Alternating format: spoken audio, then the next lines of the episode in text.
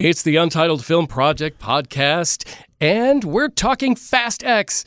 Dom and the rest of the Fast and the Furious crew are back, but this time they become the hunted as a new villain turns the world against them. The great Dom Toretto. If you never would have gotten behind that wheel, I'd never be the man I am today. And now, I am the man who's going to break your family. Piece by piece. We'll dig into the 10th version of this franchise and ask the big question. The big question, you guys, I'm springing it on you in the moment because it was going to be a part of my little deeper dive here. Okay. But we didn't have a question ready to go, and this one fits so well, so I figured, you know what, let's turn it into a question. The big question of the week is, who is the best villain you've seen on screen this year? Okay. Well, it's been a pretty good year for villains. Hence the question. Yeah, it's going to be tough to pick one, but we will. We'll do it. All right, let's get our first reactions to Fast X. Jeremy Gover. So before we start, I have to, as we have said on Twitter, we have a very unique perspective of the Fast series in this room. I have seen none all the way through. Jim, you have seen how many, roughly? Maybe 4 of the 10. Right? And Bradford, you have seen? All of them. So we're a pretty good cross-section of the audience here. Whether you've seen it or not, you're going to find out if you should go see it. If you've seen half of them, you're thinking, oh, is it any good? You're going to find out. And if you've seen them all, does it live up to the hype? Bradford will tell you. So for me, starting off with having seen none all the way through, I saw a grand total of 38 minutes of the first one the day before we screened this movie. And how it's changed since then so much. Oh, I'm getting to that. Yeah. So the first one, for those who don't know, was 2001. So 22 years ago, the first one came out. The first question I have here is, they say you have to suspend belief when you watch a movie, right? How much belief am I being asked to suspend? All. Is it just like convenient characters showing up at the convenient time? Or is it like basic physics? Which one is it? All of it. Everything you have. Okay. All right. Okay, that's hard for me to do. It was a fun ride, but there's just so much that I couldn't get behind because I don't know how much belief I'm supposed to just check at the door. And I understood going in, like there's a reputation, of course, that they're ridiculous and everything. I get all that. Sure. But even. Okay, so in the 38 minutes of the first one, in the opening 30, I don't know if it's the opening 38 minutes. I eventually went back and saw I finished it. But anyway, in that first movie, okay, Vin Diesel's character tells this big story to somebody about how his dad died in these races in Arizona. I think it was Arizona. And he was doing 120 and hit a wall, burned alive. But in this one, he gets thrust into a wall by a cement block on a crane and drives away just fine. So I don't. This doesn't involve the big bomb either. No, right? So, I'm not even mentioning that. Yeah, and I think his son was in the car at the time. So let's talk about the psychology. It's hard for me to get past the psychology of his dad died going 120 into a wall. He watched it happen, and he has the trauma from that. And now here we are, 22 years later. And he's getting slammed by a cement block into a wall, driving away just fine with his son in the car. Doesn't make sense. By the way, that was a major plot line in F9, by the way, his dad dying. I'll jump ahead here. I'll jump ahead and say that I enjoyed this movie enough to where I'm going to go explore the first 9. Wow. So there you go. Wow. All right. Explore, meaning let's just see what kind of crap I can get myself into. Well, it's... I'm a linear person, as you can probably tell by the fact that I can't suspend disbelief enough to get into this movie. Sure. So I'll go one. I went 1, and I've already watched 2, so that's positive because of this movie. And I will watch 3, and I will see how far I can get before I'm like, this is ridiculous. I'm out. Now, I would recommend you watch them in an order where Tokyo Drift is not the actual third one that you watch. Just to help, you may have just saved me because I'm about to start that one. To help things make sense because the Fast and Furious timeline jumps a lot, so I want to help you with that. Oh, great! I needed that. Hey, it's like Marvel from Wish. Okay, Why do I have to pay this much attention to this movie series? It's ridiculous. Holy crap. It's ridiculous. Right? They should not have the license to pull that much synaptic energy out of your brain. Thank you. Oh, Jim, they have a license to thrill. All right. Turn his camera off. He's done. There's literally, almost nothing you can say that hasn't already been used as a catchphrase in all of these movies. So because there's 10 of them! Right. Or like Free Guy, catchphrase. I know. Why don't they just number them? You know, it's like, oh, yeah, 62. What a callback. Yeah. My argument to my son, we argued this morning because he was looking through, he wanted to see what the Rotten Tomatoes scores were of all of them. Yeah. And on Apple TV, you can go through each one and click and it'll tell you. Anyway, so it says Fast and Furious. And I'm like, they must have put the wrong movie poster up because that's not, and the wrong title because that's not right. That's the fourth one because it has a little 4 next to it. Yeah. And he's like, no, but it says it's 4. I know, but they must have used the wrong one because it's the Fast and the Furious. Mm-hmm. Too Fast, Too Furious. I don't know what the third one. Oh, Tokyo Drift, you said. Mm-hmm. And then the fourth one is Fast and Furious. How confusing of a delivery for this saga. It just is. It's like Lost and The Blacklist. At some point, the writers got to a season. They're like, we don't have anything else. Let's just make up stuff on the fly so we can keep this cash cow going. So you watch Tokyo Drift after Fast and Furious 6, by the way. I'll make a note of that. I'm sure you will. Okay, that's my initial take on Fast X. Jimmy, that was actually not as bad as I was expecting. I had a good time. I had a good time in the theater. Yeah. It's nothing to write home about. I had a good time. Just know I'm not going to argue with anybody on this one. This is all about fun. Jimmy, you're next because you've seen the second most. So you are next. Right. So, yeah, I've just dabbled in the Fast universe. Yeah, these are big budget movies. But my initial take has to do with the fact that, is 80% of the budget spent on a cast that is so large that it's quicker to tell you who's not in this movie than it is to tell you who is. There are so many characters, so many returns of other characters, so many switches of villains. There is so much and so many people to keep track of, yet I easily found myself following along, and I was not lost for a second. Take notes, Shazam. Because it didn't require much. It was fun. I enjoyed it. It was ridiculous, like I expected it to be. And I think the thing that just I couldn't believe is every 8 to 10 seconds, a new actor I didn't know was going to be in the movie shows up. So Barack Obama's in 11, I hear. He's in 7. You don't know it yet. Oh, I'm sorry. Spoiler alert. Oh. So I had a good time, but there was just way too much as far as cast, and it was really ridiculous. So why don't they call it the Fast and Ridiculous? Oh, that's the name for 12 when they finish it. Yeah, okay. All right. They use that. They owe me money. We got 2 more to go. Yeah, I know. I love the movie posters. The end begins now. It's like, oh, there's going to be 5 more of these things. Yeah, we're going to hit the 30th anniversary of this thing. Yeah. Justin Bradford, your initial take, Fast X. So, as someone who has seen all of them, that was my panty project, was to watch all of them because I'd only seen the first one. Panty, like pandemic. Yes. Yeah, okay. Yeah. Okay. My panty project, I bought the series.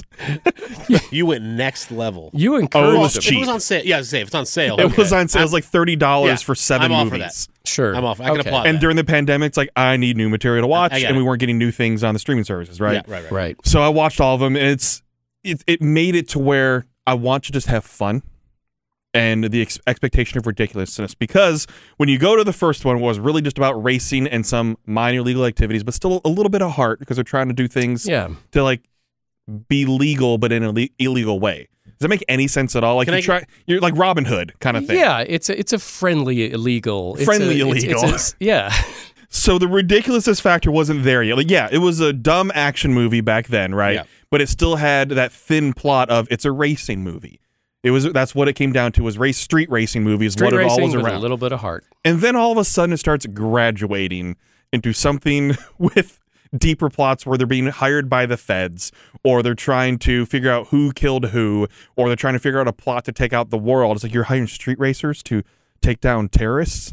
What is going on here? And then the ridiculous factor keeps creeping up. And I try to liken Fast and Furious to comic books without having the comic book source material.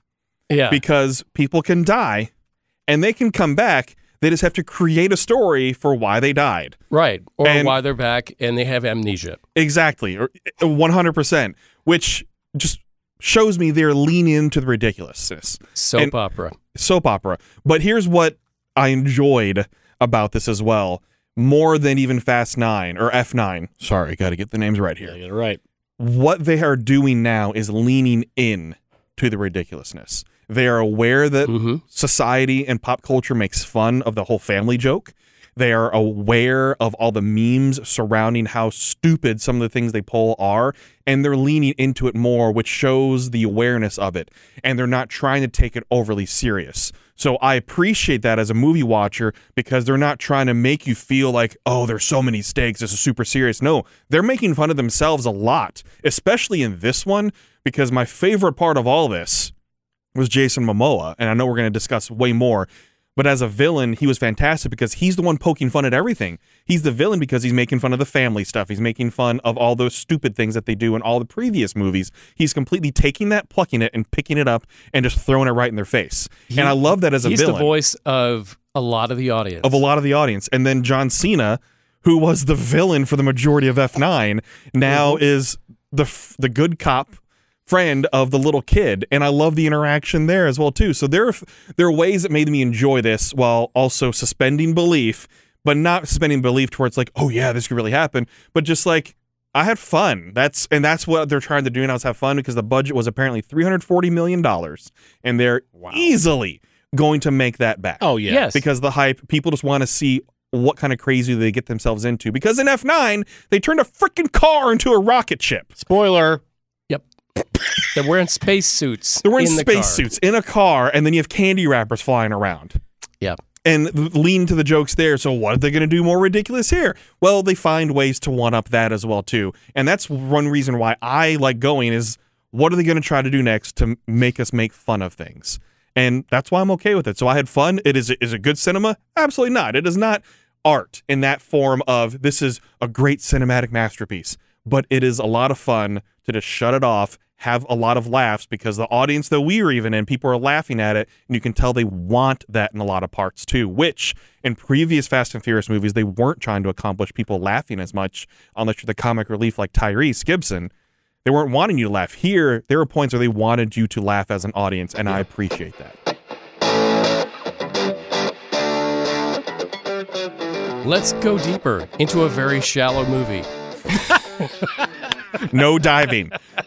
It's a no diving. You will hit your head. This is a no diving zone. There's no lifeguard on duty. The gene pool is very shallow. You will hit your head hard. God. Family. All right, let's talk. We alluded to him just before this. The new villain for this time in the movie is Jason Momoa. A super likable guy. I think, he's just in that category of people that, who has a problem with Jason Momoa? Not very many people. He's cool. And he stole every scene. He was the brightest spot in this movie. I thought he was so much fun and just a great antidote to the, this family's been through a lot, and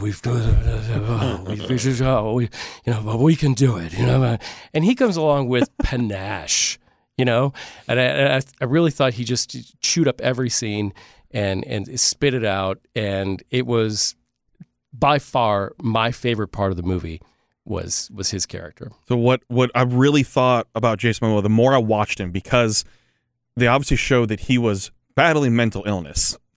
He's psychotic. Yes. From dealing with dead bodies and painting their nails and having full-on conversations with them. Great scene. Which I mean, was hilarious and fantastic, to just the way his actions are being portrayed with the knowledge he has, reminded me of him channeling his inner Joker. I thought the same thing. It reminded me of what a Joker character would be like. And to me, that's fantastic, because they had a villain that wasn't just a cartel person or someone that has infiltrated the police or just a run-of-the-mill terrorist. They had someone who's legitimately psycho as this person, or not someone that was a cyber criminal like Cypher, Charlize Theron's character. They had someone who was just straight up psychotic because of past trauma.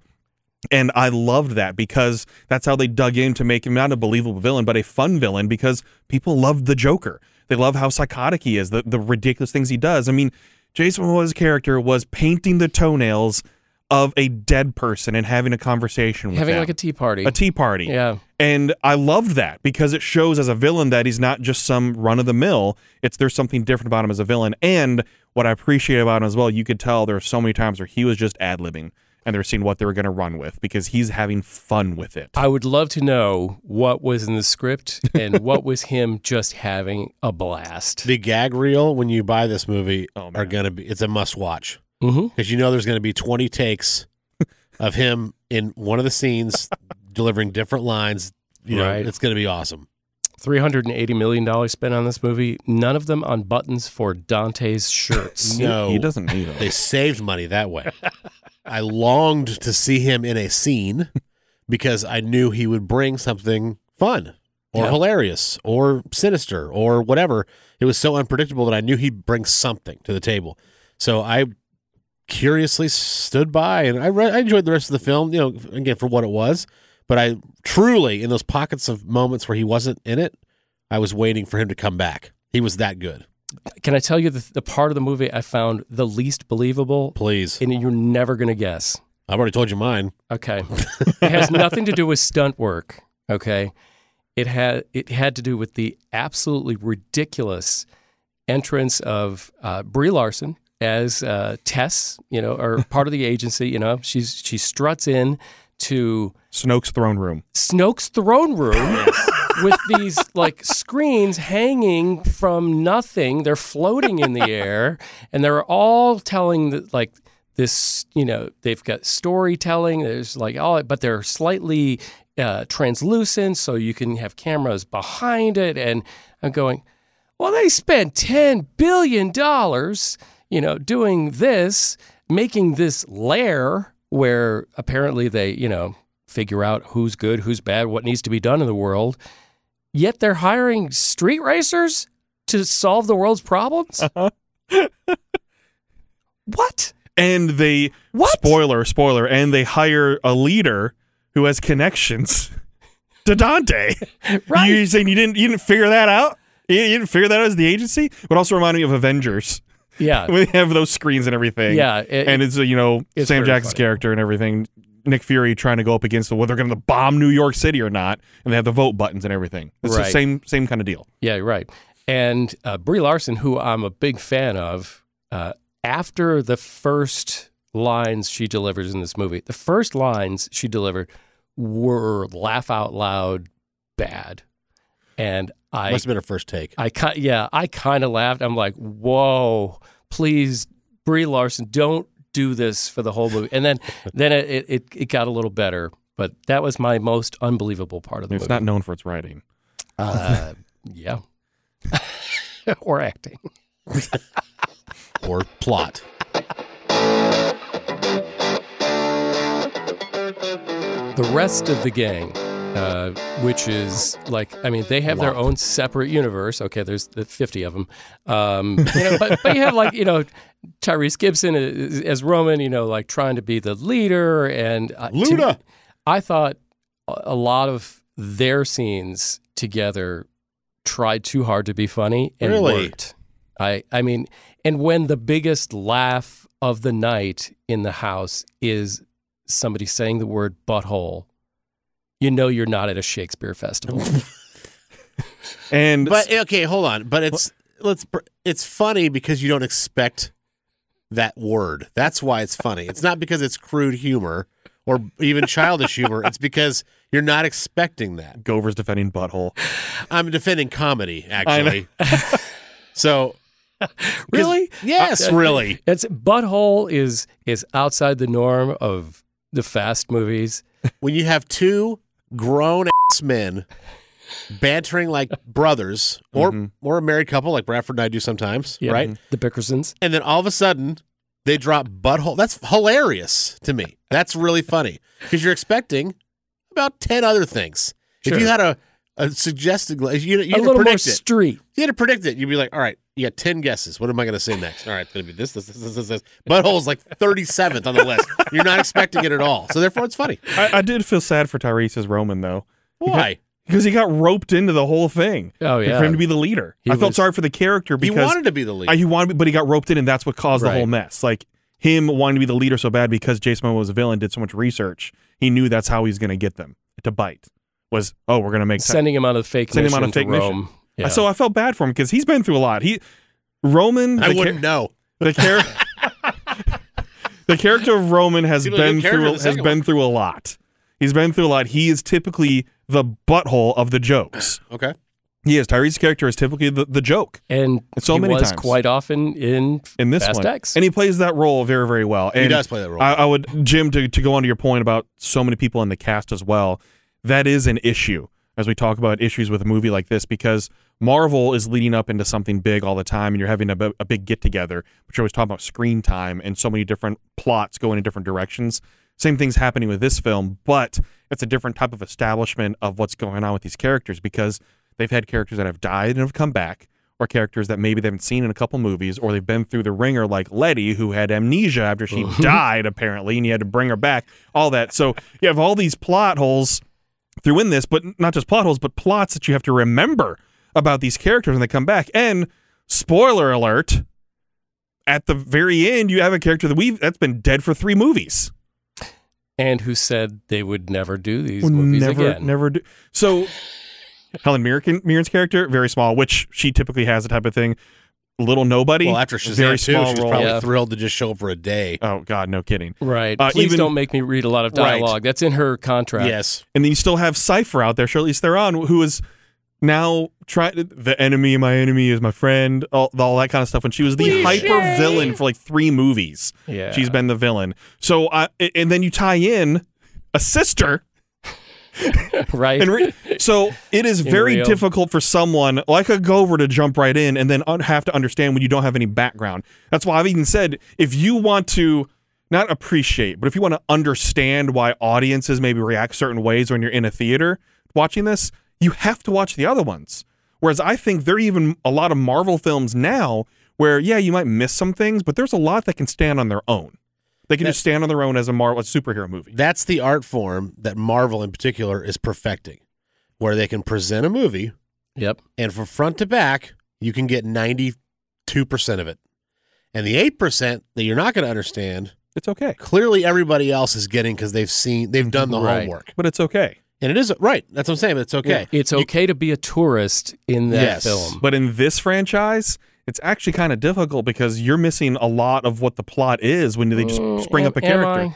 No. If you're wanting to get it, if I want to get deep into the canon, I was fine not knowing half of. But you still know enough. I knew nothing. I know. I knew 38 minutes worth. I know of this series. But I'm saying in terms of audience reaction, like why are they reacting like that? No, that's true. I'm saying so.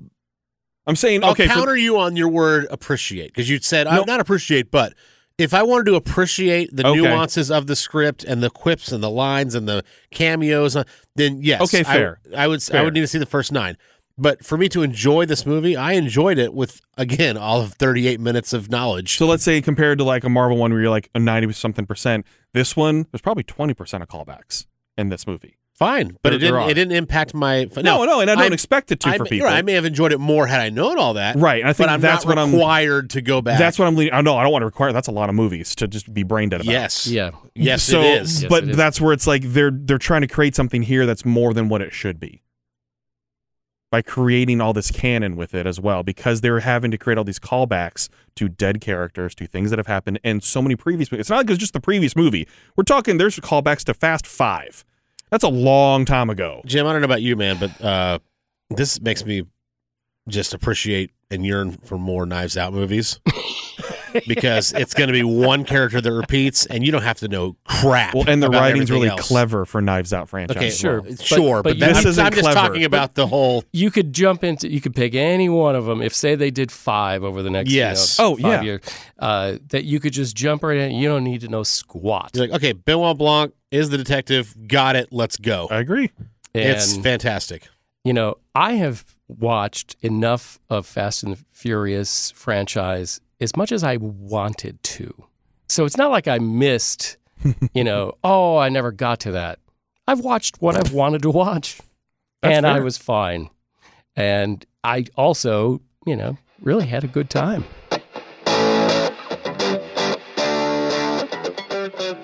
All right, let's score Fast X with the Untitled Film Project podcast. Jeremy Gover, the newbie to this universe.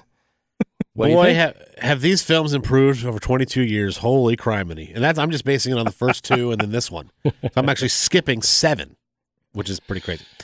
Not the number seven movies. You have to clarify with these. Oh, man. You know how those movies you're a teenager, and you thought they were like just so great. Yeah. And then you're 40, 45, 35, whatever. And you're like, man, I remember that movie being so good. And you go back and watch it, and it's kind of like, meh. Like the nostalgia's there, but it's a movie you're like, oh, I really like that. Like, that's something you do. Yeah. I'm a little embarrassed. That's what this is. It's a movie that is kind of absent, hollow, if you will, but it's still fun. And that's the definition to me of a summer blockbuster. Summer blockbusters used to be like, it's just a good 2 hours out of the theater. Yep. Or 2.5, depending. Now that was 2023. Now, nothing's under 3 hours anymore. Right. So it's just a good time out. But you're not going to like ever put it on your top 50 list, you know. But it's just like, oh yeah, I had a good time. I'll also go see it again. That's what this movie is for me. Jason Momoa stole the show. I get that I'm supposed to suspend belief, but it was too much for me. I could not get over it at times. Having never seen a single Fast movie all the way through, I had fun, like I said, and I'm glad I saw it with a crowd. Mm-hmm. Had I seen it, again, given my perspective of not having seen any of these movies, well, 38 minutes of it, if I see it alone at my house, or if I see it in an empty theater where there's like maybe 2 or 3 people scattered around, I don't enjoy it nearly as much. Totally different energy. Yeah, energy, great word, energy. So for me, I'm glad I saw it with a crowd. I'm glad I saw it with a crowd that appreciated it, wanted to be there, because not only did we see it as critics, but it was also, you could win tickets to go.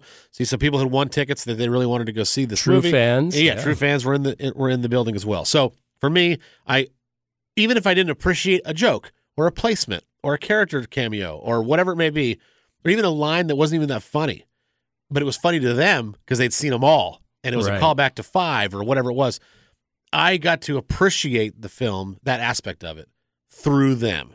Right. Even though I didn't get the joke. Anyway, all that being said, 5.5. I enjoyed it enough. It was fun.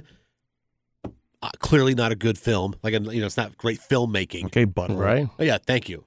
But I enjoyed it, and I hadn't seen any of the other ones, so I figured that's a triumph. If you're walking in cold to this thing. And you're watching the 10th movie. The 10th. And you still had a good time. You got to get points for that. And again, Jason Momoa was just a stud, 5.5. Okay. Jim, have seen, you know, several of the Fast movies and went into Fast X knowing what kind of movie I was going to get. I knew they were going to give me something ridiculously over the top, defying the laws of physics, God, that mattress that you're not supposed to tear off the tag. Oh, yes. So, you know, just I knew it was going to be silly. So, you know, that didn't really bother me. The amount of characters and the amount of return characters, and then return characters that have flipped sides a couple of times maybe, I found a little bit. It a little head spinning occasionally, you know. It was a little bit too much. I thought the platitudes, Vin Diesel staring into the camera, giving his, you know, whatever, but it's not about Vin. Blah, blah, blah. Those are kind of tired. I'm kind of done. That's all he does. I know. He's a one-dimensional actor. This is true. I love you guys. I mean, he's Groot. So I mean, there you go. I really didn't expect great acting, and I didn't get it. But I did have a good time. The stunts were ridiculous. It was an excellent escape from the real world, where the real rules are no fun. Okay? So this is not a great movie. I had a great time, but I'm still going to give it a 4. Whoa! I thought I'd be the lowest score in this room. Okay. And Justin. Jim wonders why I go, me, I'm Mr. Arthouse. Well, he just proved that he is Mr. Arthouse. I know. You know, I thought since I am Mr. Arthouse that I should wear a bow tie every time I'm, reviewing a movie. Dude brought score. Props. Uh-huh. Jim, it looks like you're ready for Chippendale's BDSM. All right, we didn't need to go there at all. And anybody who's watching this is agreeing with me. Too close to home. Too close to home. You clearly struck a nerve when you said that. What is that thing on the ceiling actually covering, Jim? Don't look at this room with a black light. Looks like a Jackson Pollock painting. Ah, yeah. Thank you. You got it. Nerd alert. That was a great Guardians of the Galaxy reference. Justin Bradford, Mr. I Love Everything. What'd you think? If you think I love everything, please go see my review on Hypnotic. Holy crap. Or 65. Or plenty of other movies, yeah. You bargain ice holes. That's a reference as well. That's buttholes to you. He didn't get it. Bargain vestiges? That's also another one. Yes. All right. I had a lot of fun during this. The expectations for me was I wanted to laugh. I wanted to see how ridiculous they got. I wanted them to lean into things. And they did that for me. The evolution of these films to lean into the jokes that people write about them is what made me like the movie more than I thought I would, because Jason Momoa, who stole the show in this, is the one that is completely making fun of the family the entire time by calling out all the things that the general audience calls out. Even though they go and pay money to see these movies, they still understand how ridiculously stupid so many things in this film are. But he's the villain calling it out, and that's hyper-awareness to me. Sure. And I truly appreciate that from a villain that is the Joker of this series now. He's obviously the best villain of this franchise now, by all means. And it's because he is taking what the movies have given us and shoving it right back at them, whether it's family, the car culture, all these other things, and all the callbacks as well. And taking that and all the characters as well and shoving that back in their faces, because he's going after every single person who has ever helped Dom Toretto, meaning it leaves a lot of flexibility to the writers as well for the next two, because they could literally bring back anybody or bring back anyone from previous things. So I can like that, because from the comic book perspective, there's a lot of fluidity in there that you can just roll with whatever you want to roll with, whoever's available as an actress or an actor. Whatever you want to do, you can do. So major props to them. You say comic book. I have to, like, I'm just thinking of my mom who watched her stories where all those rules, totally. That's somebody's twin. Oh, it wasn't them. The reveal of the mask from in the hospital, exactly. From the cast and everything on their face. Exactly. Oh, I didn't even know they had an evil twin that lived up in the attic. And that's what comic books are, though, right? But it's also soap operas. It is. Yeah. But they're all, when you think the same kind of premise, it's just stories meant for a different audience. Yeah. That's all these things are. They're all the same. You can bring back people, but they've had you suspend belief enough to where they can explain in some weird ways how someone didn't actually die and it was faked for this because they're working for the agency. They just throw the agency thing out there whenever they want to. Sure. So I'm very curious how they're going to explain some of these other bring back from the dead moments. But yes. I can't wait till they bring back Paul Walker. I don't mean that as a joke. No, yeah, he's alive in the movies. Right, that's what I'm saying. So that's the technology once they get to the last one might be good enough to where he does a cameo, walks on. And that is another curious discussion point we didn't necessarily get to. Is that we don't have to. But I do want to throw it out there, because I would almost rather them have found a way to let him go, because it is very weird to have his wife, who is Dom's sister, still be in these movies and just say, oh yeah, he's off with the kids. So the sister just is still a part of the world. I hadn't even thought about that, actually. Yeah. You're right. And they reference him. About that. They reference him plenty of times, but he's just off. He's like retired. But if it's all hands on deck, you come out of retirement. Hawkeye comes out of retirement. Yeah. People come out of retirement. That's what I'm telling you. It's going to be the 13th movie. So the 13th and final film. He's going to make some sort of appearance or something. Yeah. It's CGI Paul Walker. Yeah. But it's going to be weird. Yeah. But that's where. But the technology may be good enough. And they gave him a send off in the movie as well with the song that was a beautiful song, right? Gave him a send off. The character a send off, but not Paul Walker. They gave Paul Walker, but not the character a send off. I didn't mean to divert your score. No. But it is a worthy topic because they're keeping a character alive when the actor isn't by just referencing it off screen. But it is so weird right now to not have that character on screen when you keep referencing him. But half of his family is still there. It's awkward. Present. It's awkward. And they've dug themselves into this hole that they can't get out of right now. Or else they're going to have to explain it like they kind of had to in Wakanda Forever, but a very different way how they explained it, right? Mm-hmm. Anyways, I had fun with this movie. I'm 100% going to go see the next two and probably rewatch the other ones sometimes because they're just movies I can turn on and do something else. They're that kind of movie a lot of times. You're going to watch for the action scenes and not the dialogue because, dear God, you don't watch for the dialogue. But I do like the ridiculousness. I like the style of action movie where it is a brain-dead type of movie where you really can turn it off and you're going to pick up references because they shove it in your face so hard if you watch the other ones that you don't have to like think too hard about it. And I'm okay with that because family. But that being said, I give it a 6.5.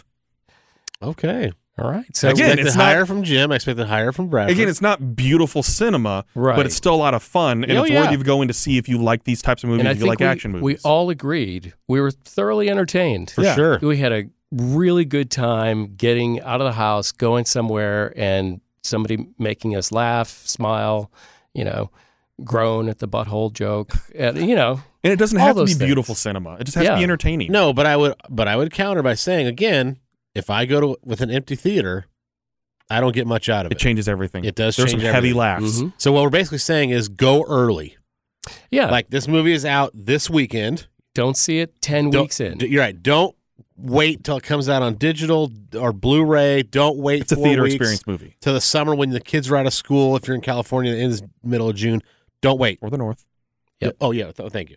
This is you got to go early because the crowd around you will make it better. Especially while it's in IMAX and Dolby. This is one that you'd have fun seeing on the big screen experience. Yeah. Just because it's an action movie and it's going to rumble your butthole with the bass. And here we go. And with the eye candy and everything of a too. Great projection. It's a beautiful looking movie. It's gorgeous. And Justin Lin's a part of it. He's been part of the Fast franchise for a while too. Those types of ridiculous action movies. That's what he does. Yeah. So there you go. All right. Untitled Film Project podcast. Next up, the mysterious big question. Every episode on the Untitled Film Project podcast, we love to do a big question. Basically, it involves you, the listener, to be able to talk about the things you talk about with your friends, right? We are your friends. We are here for you every single week that we can be on the Untitled Film Project podcast. That's why you subscribe. That's why you like our stuff. That's why you comment, all that stuff, so you can stay in our ecosystem. And even if you haven't seen the movie that we're talking about, you can always still download or listen to this episode and fast forward to the big question, because that is more benign and it's more for everybody. So with that being said, this big question, because Fast X is in theaters and we just got done watching it and talking about it, whether you've seen it or not, you can now listen to this, spoiler-free. Who is the best villain you have seen in the theaters this calendar year? So 2023, who is the best villain you've seen? January through May. Correct. Bradford, you want to start first? You want me to go ahead and... I think you should start. Okay, I'll buy some time. You'll trigger us in. Yeah, because I'll buy some time because I've got a top five for you. Oh, wow. The original question for you guys was going to be rank your top five, but then Bradford's over here off camera being like, I don't like to be, I can't rank anything off the top of my head. So I only use tears. So I will give you my top five, and then you, and hopefully that'll spur some. I'll give you my top five. It's 1, 2, 3, 4, 5 fingers. I thought it was going to be one. I thought it was going to be 1, 2. Hey, we're not videoing this. Okay. So number one for me is Kang. Jonathan Majors as Kang. From Ant-Man and the Wasp: Quantumania. Number two is Dante from Fast X. I thought he was just tremendous. Jason Momoa crushed it, killed it, and he was, I mean, literally, I guess. And when he was on screen, he stole the show. Number three is Megan. I thought Megan was great. The question, by the way, was almost what human. Then I said, no, I really want to include Megan, so we'll leave it open. Take that off. Damian, another Jonathan Majors hit. Damian from Creed 3. And then Dracula from Renfield. Those are my top five villains of so far of 2023. You guys don't have to give your top five or rank them or anything like that, but just who is your favorite villain that you've seen on screen this year? You know, I'm gonna give you three. I'm gonna give you in three different categories. Okay. Okay. As far as acting, performance, and written, and everything, you know, like I like this. Really, you know, gave it everything. I am also gonna go with Kang from Ant-Man and the Wasp: Quantumania with Jonathan Majors. He's just very, very good. Then there's the funny one. And while Cocaine Bear was a funny villain, Megan is definitely... I thought you were going to actually say Cocaine Bear. I was getting really worried. I really enjoyed Megan, and I'm going to put her right there with the fun villain too, which has got to be Dante from FAST X, Jason Momoa. So much fun. Bradford. All right, for me, I'm going to start with that one T-Rex in 65. The one behind the waterfall? Yes, yeah. They gave away that it was on Earth 65 million years ago in the trailer. Oh, that's what this movie's about. Spoiler alert. T-Rex number 4, if you're looking through the end credits. Hey, Mom, it's me. No, I really did enjoy, obviously, Megan being a great villain, Dracula and Renfield, Kang as well, and then even throughout the High Evolutionary and Guardians of the Galaxy Volume 3, I thought fantastic villain just in terms of the acting from Chukwudi Iwuji was incredible, I think, for that in terms of a villain role. Yeah. Another one I'll throw out just to be a little bit different is I've seen BlackBerry and Glenn Howerton's portrayal of Jim Balzac Basili. The owner of BlackBerry, the phone. The owner who thrust himself into being the co-CEO of BlackBerry Research in Motion. He does an incredible job completely being, and bleep me if you need to, an asshole to everyone around him. And while this isn't an action movie or a drama or anything like that, where you typically have a villain, he is the villain to his own company in his ego and how his rise leads to his fall in everything that he does. And I think Glenn Howerton did an incredible job playing him because you're not used to seeing Glenn Howerton in that type of role either. So for him to play a balding businessman who gets fired from his job and all of a sudden forces his way into being the CEO of a company, it was really fun to watch on screen. And also as someone in Nashville who, if you know any sports background at all, who he tried to buy the Predators and make them leave Nashville for Hamilton, Ontario, Canada, it was really cool to see the portrayal of him falling on his face. Yeah. I really like that villain arc of seeing him fail and being told to F off. Sure. I really like that. So just to be a little different, I'll take Glenn Howerton's Jim Basili as my favorite villain. You can find us at Untitled Film Project Podcast on social media. You didn't have to ask. That's Facebook, that's Instagram. I mean, you can find it anywhere. And then we all three put our own content out there as well, too. Gover writes some really great articles. And then Jim puts out great videos as well on TikTok and Instagram. I put out videos as well, too. So follow all of us on there. That's where you can find us as Untitled Film Project Podcast. Thank you. Thank you for listening to the Untitled Film Project Podcast. To support the show, please rate, review, follow, and subscribe. Original music by Jeremy Schwartz. Special thanks to the Music City Film Critics Association. Editing and post-production by Jeremy K. Gover. Voiceover by Chad Bennett. The Untitled Film Project Podcast is presented in cooperation with iHeartRadio.